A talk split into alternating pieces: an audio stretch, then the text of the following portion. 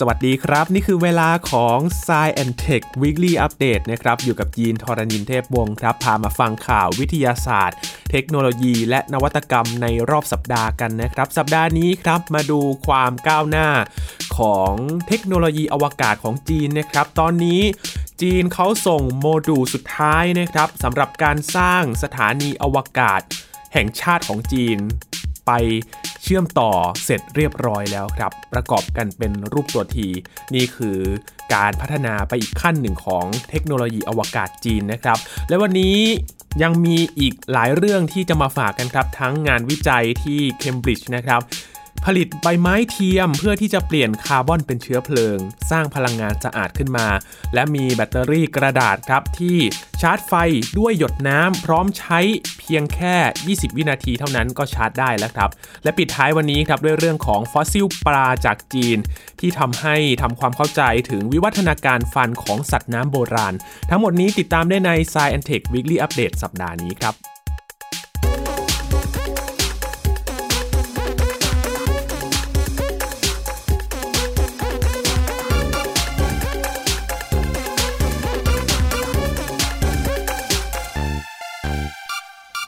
เริ่มกันที่จีนนะครับ วันนี้พาไปดูความก้าวหน้าอีกขั้นหนึ่งครับของด้านอวกาศ จีนถือว่าเป็นอีกประเทศที่น่าจับตามองนะครับ มีการส่งยานไปสำรวจ ทั้งดวงจันทร์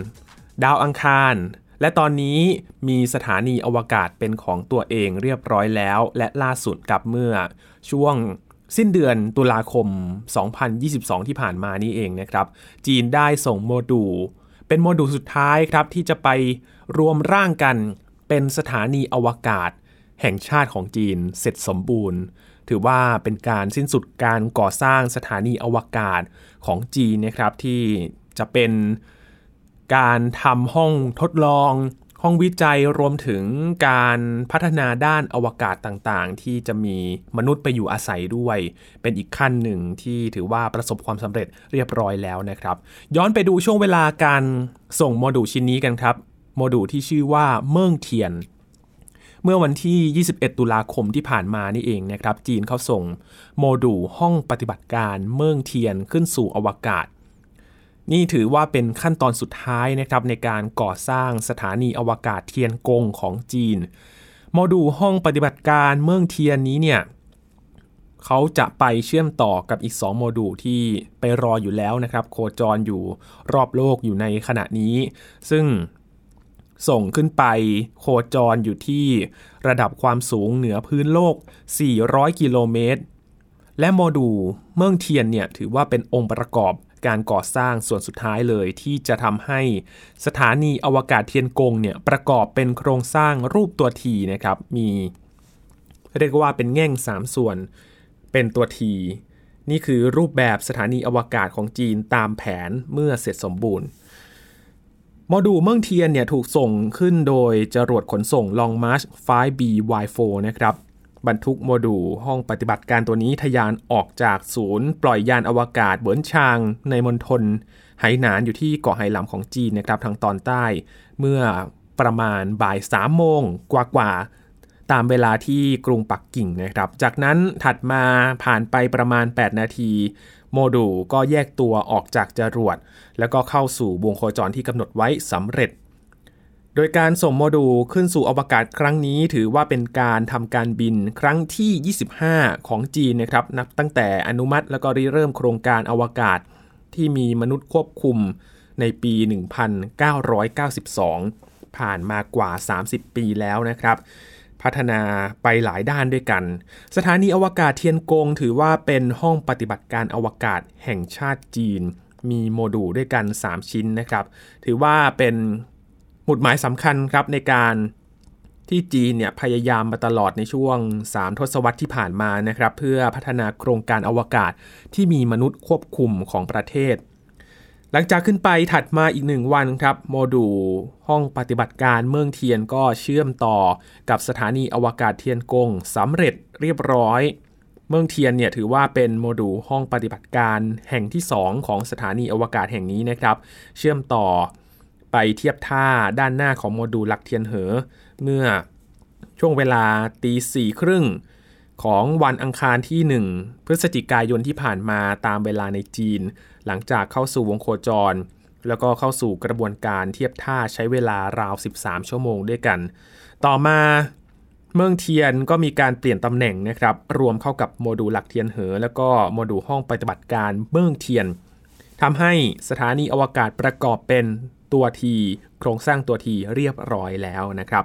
หลังจากการเชื่อมต่อเสร็จกันแล้วครับ นักบินอวกาศที่ประจำการอยู่ที่นั่น 3 คนนะครับที่ปฏิบัติในภารกิจเซินโจ 14 ก็เข้าสู่ห้องปฏิบัติการตัวนี้ที่เพิ่งจะเทียบท่าไปใหม่ ๆ เมื่อช่วงบ่าย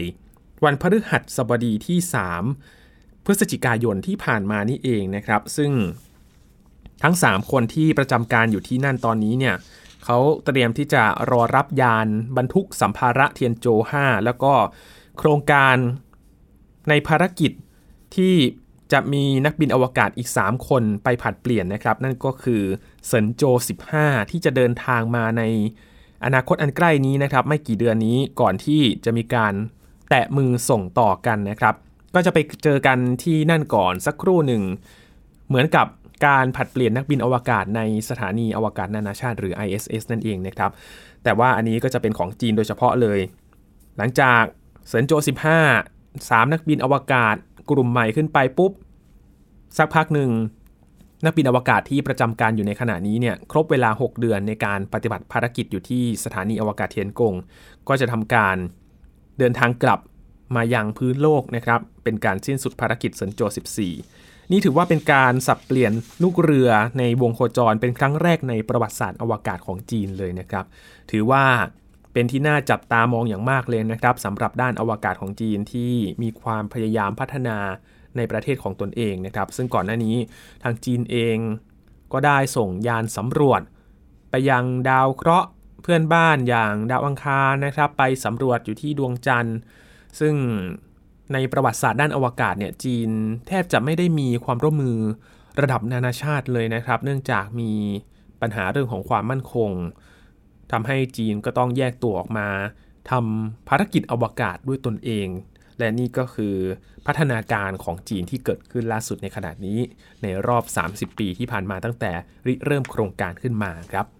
กลับมาที่พื้นโลกกันบ้างครับ มีงานวิจัยหลายชิ้นเลยที่วันนี้ยินเอามาฝากคุณผู้ฟังนะครับ พาไปดูเรื่องของการแก้ปัญหาในการปล่อยมลพิษทางสิ่งแวดล้อมนะครับ ถือว่าปัญหานี้เนี่ยเป็นเรื่องที่ทั่วโลกให้ความสนใจ อย่างต่อเนื่องในช่วงหลายปีที่ผ่านมาเลยนะครับ นักวิจัยจึงได้หันมาให้ความสำคัญกับพลังงานหมุนเวียน หรือว่าพลังงานสะอาดอย่างเช่น พลังงานลม พลังงานแสงอาทิตย์กันมากขึ้น เพื่อที่จะช่วยแก้ปัญหาสิ่งแวดล้อม โดยเฉพาะมลภาวะที่เกิดจากการเดินทางขนส่งสินค้าทางเรือ ที่ยังคงใช้เชื้อเพลิงจากฟอสซิลเป็นหลักนะครับ การพัฒนาและก็นำพลังงานสะอาดมาใช้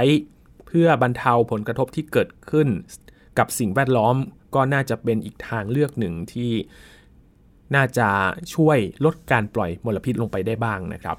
นักวิจัยจากมหาวิทยาลัยเคมบริดจ์ ของอังกฤษนะครับ พัฒนาใบไม้เทียมขึ้นมาครับ ที่มีลักษณะเหมือนกับใบไม้ทั่วไปเลยนะครับ คุณผู้ฟังที่พบเห็นกันในตามธรรมชาติ มีความบางยืดหยุ่นน้ำหนักเบา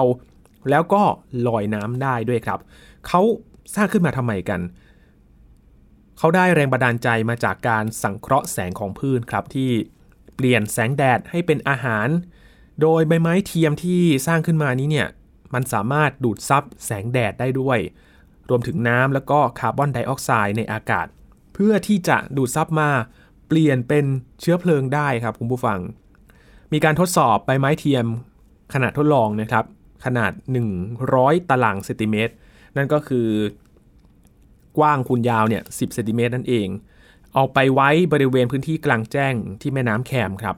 โดยใบไม้เทียมได้ทำปฏิกิริยากับน้ำเพื่อผลิตเชื้อเพลิงไฮโดรเจนขึ้นมา แล้วก็เปลี่ยนก๊าซ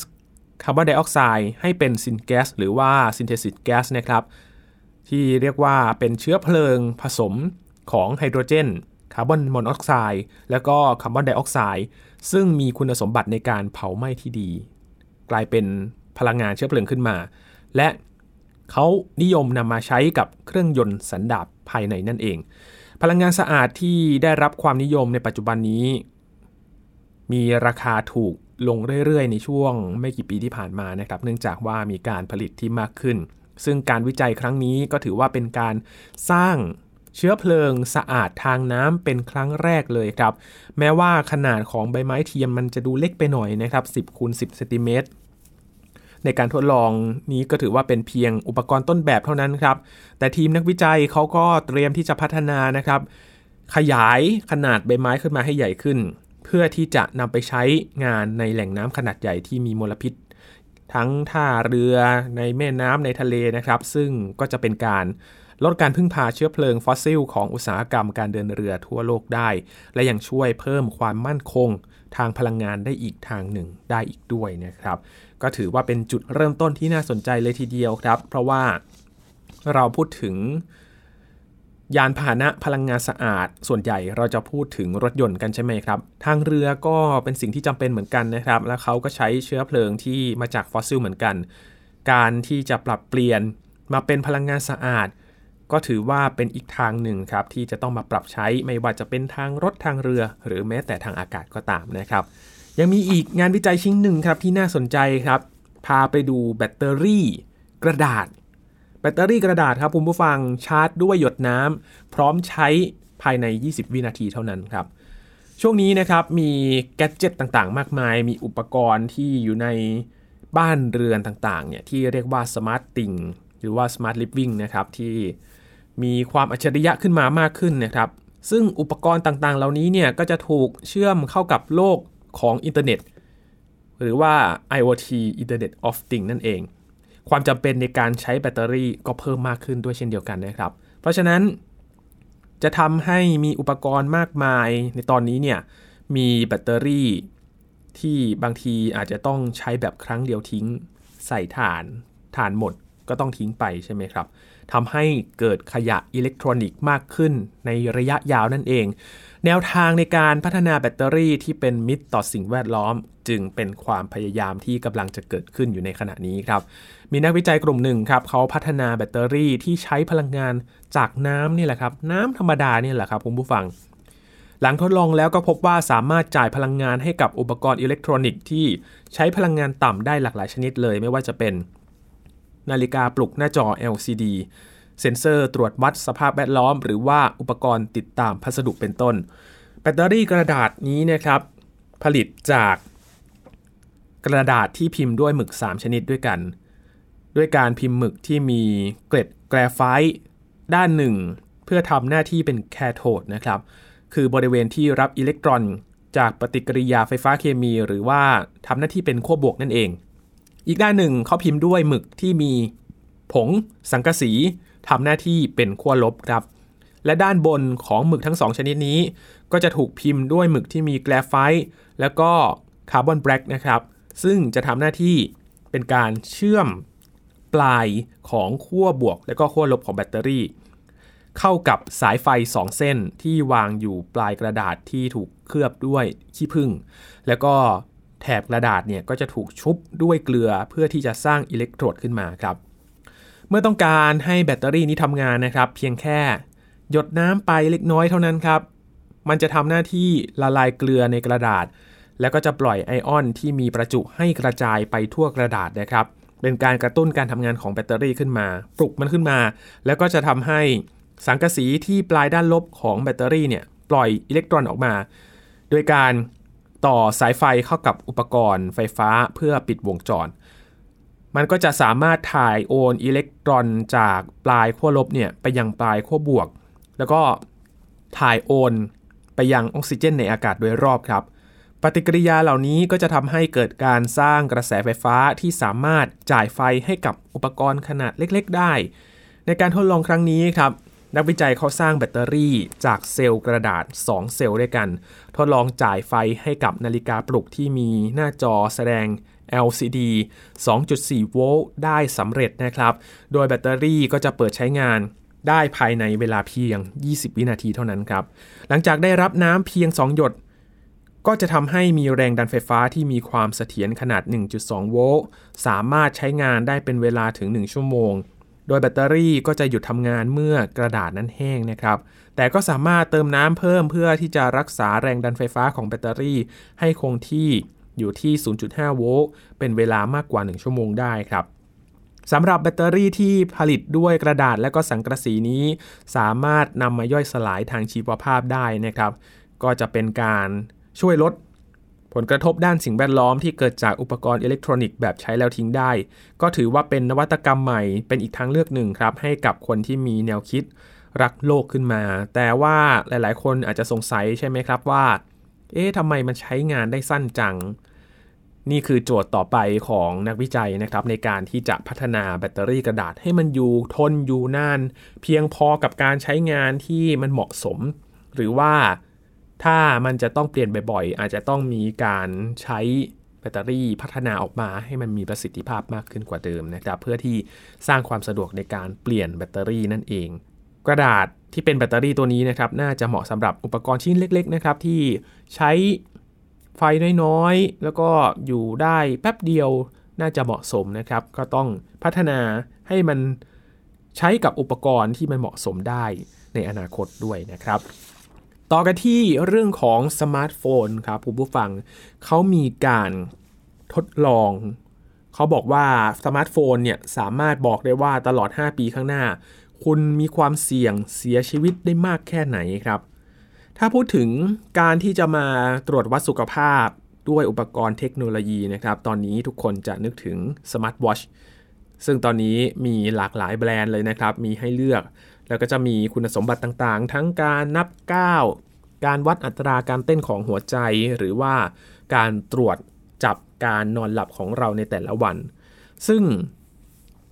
อุปกรณ์เหล่านี้เนี่ยมีความนิยมมากขึ้นเลยนะครับ แล้วก็ราคาเนี่ยก็ลดหลั่นกันมาแล้วแต่ความสะดวกของแต่ละคนว่าอยากได้อุปกรณ์ในรูปแบบราคาไหน แต่คนส่วนใหญ่ อาจจะยังไม่เข้าถึงนะครับ เพราะว่าอุปกรณ์เหล่านี้เนี่ยมันก็แพงถ้าอยากจะได้ตรวจวัดคุณสมบัติดีๆเนี่ยก็ต้องราคาสูงหน่อยนะครับ เช่น อัตราความเสี่ยงที่จะเสียชีวิตในช่วงเวลาไม่กี่ปีข้างหน้า หลายๆ คนก็อยากจะรู้ แต่ว่าอุปกรณ์มันก็แพงเหลือเกิน ปัญหานี้ครับทำให้ทีมนักวิทยาศาสตร์ การแพทย์และนักสถิติศาสตร์ จากมหาวิทยาลัยอิลลินอยส์ วิทยาเขตเออร์บานาแชมเปญในสหรัฐครับเขามองหาวิธีการง่ายๆนะครับที่จะใช้ข้อมูลจากอุปกรณ์อิเล็กทรอนิกส์พื้นฐาน ซึ่งคนส่วนใหญ่มีอยู่แล้วครับ อย่างเช่นสมาร์ทโฟนของเราเนี่ยแหละ เพื่อตรวจวัดสภาพร่างกาย และก็คาดการณ์ถึงอัตราความเสี่ยงที่จะเสียชีวิตในระยะสั้นครับผลการศึกษาในวารสาร PLOS Digital Health พบว่าหากนำสมาร์ทโฟนมาพกติดตัวไว้ในขณะที่เราเคลื่อนไหวทำกิจกรรมต่างๆ ในระหว่างวัน ข้อมูลเกี่ยวกับการเดินเพียง 5 นาที ซึ่งได้จากเซ็นเซอร์ตรวจวัดความเคลื่อนไหวในโทรศัพท์มือถือเนี่ยจะสามารถทำนายได้อย่างแม่นยำครับว่า ผู้ใช้มีความเสี่ยงที่จะเสียชีวิตก่อนวัยอันควร ตลอดช่วงเวลา 5 ปีข้างหน้ามากน้อยแค่ไหนครับ ทีมวิจัยเขาได้ติดตามศึกษาข้อมูลสุขภาพของชาวสหราชอาณาจักรจำนวน 1,665 คน เป็นเวลานานกว่า 15 ปีด้วยกันครับ โดยกลุ่มตัวอย่างส่วนใหญ่ก็อยู่ในวัยกลางคนแล้วก็วัยชารา บางคนได้รับมอบหมายให้สวมเซ็นเซอร์ ตรวจจับความเคลื่อนไหวที่ข้อมือนะครับเป็นเวลา 1 สัปดาห์ด้วย ซึ่งผลปรากฏว่ามีกลุ่มตัวอย่าง 2%ที่เสียชีวิตภายในระยะเวลา 5 ปี หลังเริ่มมีการติดตามเก็บข้อมูลขึ้นมาครับ และเมื่อนำข้อมูลที่มีการรวบรวมทั้งหมดจาก ข้อมูลเซ็นเซอร์ ในการตรวจจับความเคลื่อนไหวไปสร้างแบบจำลองด้วยระบบปัญญาประดิษฐ์หรือว่า AI นะครับก็ทำให้ทราบว่า สามารถใช้ข้อมูลจากเซ็นเซอร์นี้ครับซึ่งเหมือนกับที่มีในสมาร์ทโฟน มาทำนายอัตราความเสี่ยงเสียชีวิต ได้ด้วยระดับความแม่นยำหรือว่า C index score อยู่ที่ 0.72 ซึ่งเขานับได้ว่าเทียบเท่ากับความแม่นยำ จากการตรวจวัดความเคลื่อนไหวทางร่างกายโดยตรง หรือว่าการทำนายด้วยแบบทดสอบอื่นๆ ผู้วิจัยระบุว่าโรคร้ายแรงหลายชนิด โดยเฉพาะอย่างยิ่ง โรคหัวใจหรือว่าโรคปอดเนี่ยสามารถถูกตรวจพบ ได้จากลักษณะแบบแผนของความเคลื่อนไหวขณะออกกำลังกาย ตัวอย่างเช่น อาจมีการลดความเร็ว ขณะเดินให้ช้าลง เมื่อเริ่มหายใจไม่ทัน และกลับมาเร่งฝีเท้าเร็วขึ้นในช่วงเวลาสั้นๆ ทีมวิจัยเขามีแผนว่าจะทดสอบความแม่นยำของวิธีนี้กับผู้ใช้สมาร์ทโฟนในวงกว้างอีกครั้งนะครับ ซึ่งหากได้ผลดีก็จะนำไปสู่การพัฒนาสร้างแอปพลิเคชัน ตรวจสุขภาพสำหรับคนส่วนใหญ่ต่อไปด้วยนะครับ นี่ก็จะเป็นการพัฒนาอีกก้าวหนึ่งครับที่อาจจะไม่ต้องมี gadget มาสวมใส่เพิ่มเติม แต่ว่าใช้โทรศัพท์มือถือสมาร์ทโฟนของเราที่ใช้กันอยู่ในปัจจุบันเนี่ยในการที่จะมาตรวจวัด อัตราความเสี่ยงการเสียชีวิตด้วยนะครับ ปิดท้ายวันนี้ครับพาไปดูการศึกษาฟอสซิล ปลาจากจีนนะครับ ที่ทำให้นักวิจัยได้หาคำตอบเกี่ยวกับวิวัฒนาการฟันของสัตว์น้ำโบราณได้ด้วยครับ จุดเริ่มต้นของมันอยู่ที่การค้นพบซากฟอสซิล ปลาจำนวนมากในพื้นที่ทางตอนใต้ของจีนเมื่อไม่นานมานี้เองนะครับ มาพร้อมกับ อวัยวะฟันที่มีอายุเก่าแก่ที่สุด นับตั้งแต่มีการศึกษาสิ่งมีชีวิตโบราณมา และอาจช่วยให้นักวิทยาศาสตร์ครับสามารถเข้าใจที่มาที่ไปของวิวัฒนาการด้านการใช้ฟันและกรามของสัตว์น้ำบนโลกนี้ได้ดีขึ้นด้วยครับ มีการศึกษา 4 ชุดด้วยกันที่ตีพิมพ์ในวารสาร Nature ช่วงปลายเดือนกันยายนที่ผ่านมานี้เองนะครับ ระบุถึงรายละเอียดการค้นพบของนักวิจัย เกี่ยวกับฟอสซิลจากยุคสำคัญของการวิวัฒนาการของฟันสัตว์น้ำครับ ซึ่งได้มาจากฟันปลาโบราณ รวมทั้งสัตว์สายพันธุ์ที่ไม่เคยเห็นมาก่อน ฟอสซิลเหล่านี้นะครับได้มาจากยุคไซลูเรียนครับมีอายุราว 443 ล้านปีถึง 419 ล้านปี ซึ่งนับว่าเป็นช่วงเวลาที่มีความสำคัญต่อสิ่งมีชีวิตบนโลก นักวิทยาศาสตร์เชื่อว่า ในช่วงเวลานี้ บรรพบุรุษของสัตว์ประเภทที่มีกระดูกสันหลังที่ใช้ชีวิตบนดาวที่เต็มไปด้วยน้ำน่าจะเริ่มมีพัฒนาการของการใช้ฟันและกรามครับ คุณฟิลิปโดโนฮิลนักบรรพชีวินวิทยาจากมหาวิทยาลัยแห่งบริสตอลประเทศอังกฤษ กล่าวว่าการเริ่มใช้ฟันและกรามทำให้ปลาเนี่ยเปลี่ยนพฤติกรรมการหาอาหารครับ จากที่คอยตอดหาเศษจากพื้นโคลนออกสู่การล่าเหยื่อ อีกทั้งยังอาจก่อให้เกิดความเปลี่ยนแปลงด้านกายภาพอีกหลายอย่างเลย เช่น คลีปปลาในลักษณะต่างๆ ซึ่งคนโดโนฮิวบอกว่า มันเป็นช่วงจุดเชื่อมต่อของโลกเก่าและโลกใหม่เลยครับ ด้านคุณแมทฟริดแมนครับเป็นนักบรรพชีวินวิทยาจากมหาวิทยาลัยมิชิแกนนะครับพอเห็นการศึกษานี้ก็ให้ความเห็นต่อการวิจัยว่า ก่อนหน้านี้นักวิทยาศาสตร์ไม่ได้พบเจอซากฟอสซิลที่แสดงให้เห็นถึงวิวัฒนาการนี้มากนัก และต้องพึ่งพาข้อมูลจากการปะติดปะต่อชิ้นส่วนของปลา ที่ค้นพบจากยุคดังกล่าวเป็นหลักนะครับขณะที่คุณมินจูนักบรรพชีวินวิทยาจากสถาบัน Chinese Academy of Science ของประเทศจีนระบุว่าการค้นพบฟอสซิลชุดนี้เกิดขึ้นในปี 2019 ครับ หลังทีมนักวิจัยเขาไปลองสำรวจก้อนหินที่อยู่ใกล้หน้าผาริมถนนแห่งหนึ่ง และเมื่อเจาะหินไป ก็พบว่ามีหัวของซากปลาฟอสซิลอยู่ภายใน ทีมวิจัยจึงตัดสินใจขนย้ายก้อนหินบริเวณนั้นกลับไปยังห้องแล็บนะครับ เพื่อทำการตรวจสอบก่อนที่จะพบว่า มีฟอสซิลในสภาพที่ดีเยี่ยมเลยครับสำหรับซากจากยุคเก่าแก่ขนาดนั้นเป็นจำนวนมากด้วย คุณเดอเอริกอัลเบิร์กนะครับจากมหาวิทยาลัยอุปซอลา ประเทศสวีเดน อธิบายว่าสายพันธุ์ที่พบมากที่สุดในกลุ่มนี้ก็คือปลาที่มีรูปร่าง คล้ายกับบูมเมอแรงตัวเล็กๆครับ ที่น่าจะใช้กรามของพวกมันในการตักหนอนขึ้นมาเป็นอาหาร ส่วนคุณฟิลิปโดโนฮิว นักบรรพชีวินวิทยาจากมหาวิทยาลัยแห่งบริสตอลเนี่ยเขากล่าวถึงฟอสซิลอีกชิ้นหนึ่งที่มีแสดงให้เห็นถึงลักษณะของสิ่งมีชีวิตคล้ายฉลาม และมีกระดูกเป็นเกราะอยู่ด้านหน้าด้วย ซึ่งเป็นการผสมผสานที่พบกันไม่บ่อยนัก โดยฟอสซิลของปลาที่ไม่มีกราม และอยู่ในสภาพดีนั้นช่วยให้เบาะแสว่า ปลาโบราณเนี่ยพัฒนาครีบให้กลายเป็นแขนและขาได้อย่างไรครับ คุณโดโนฮิวยังบอกว่าการพบฟอสซิลหัวปลานั้นเป็นเรื่องปกตินะครับ แต่การที่ฟอสซิลที่มีส่วนของลำตัวด้วยนั้นเนี่ยเป็นการค้นพบที่เกิดขึ้นได้ยากมากเลยนะครับ ด้านคุณมินจูนักบรรพชีวินวิทยาจากจีนที่สถาบัน Chinese Academy of Science อธิบายเพิ่มเติมครับว่า นักวิจัยยังพบกระดูกของปลาที่เรียกว่า ฟันรูปขดก้นหอยด้วยนะครับ ที่มีฟันจำนวนหลายซี่เลย งอกออกมาอยู่ในนั้น เป็นฟอสซิลที่มีอายุของฟันที่เก่าแก่กว่า ฟันปลาของทุกสายพันธุ์ที่เคยค้นพบถึง 14 ล้านปีเลย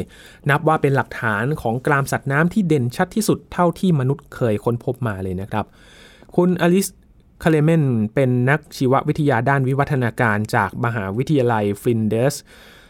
ประเทศออสเตรเลียนะครับเขาให้ความเห็นต่อการศึกษานี้ว่า การค้นพบฟอสซิลเหล่านี้เป็นเรื่องที่น่าทึ่งอย่างมากเลยครับ และอาจทำให้ต้องเขียนประวัติศาสตร์หน้าใหม่ เกี่ยวกับความเข้าใจเรื่องยุคสมัยได้ด้วย ฟอสซิลที่หลากหลายแสดงให้เห็นว่า ณเวลานั้นสิ่งมีชีวิตที่มีฟันจำนวนมากอาศัยอยู่ในพื้นน้ำก่อนที่จะถึงช่วงเวลาต่อมา ที่ได้ชื่อว่าเป็นยุคของปลาก็ตามนะครับ เป็นการค้นพบที่น่าสนใจ หาคำตอบเกี่ยวกับสิ่งมีชีวิตในยุคดึกดำบรรนะครับ ว่ามีวิวัฒนาการอย่างไรกว่าจะเป็นสิ่งมีชีวิตที่เราได้เห็นกันรูปร่างหน้าตาปัจจุบันนี้เนี่ยเขาผ่านวิวัฒนาการรูปร่างลักษณะเป็นอย่างไรกันบ้างนะครับ ทั้งหมดนี้คือเรื่องราวที่นำมาฝากกันใน Science Tech Weekly Update สัปดาห์นี้ครับ คุณผู้ฟังติดตามรายการของเรากันได้ที่ www.thaipbspodcast.com นะครับ รวมถึงพอดแคสต์ช่องทางต่างๆ ที่คุณกำลังรับฟังอยู่ครับ อัปเดตเรื่องวิทยาศาสตร์เทคโนโลยี และนวัตกรรมกับเราได้ที่นี่ทุกที่ทุกเวลากับไทย PBS Podcast นะครับ ช่วงนี้ยีนทรณินเทพวงศ์ขอบพระคุณสำหรับการติดตามรับฟังครับ ลาไปแล้วครับ สวัสดีครับ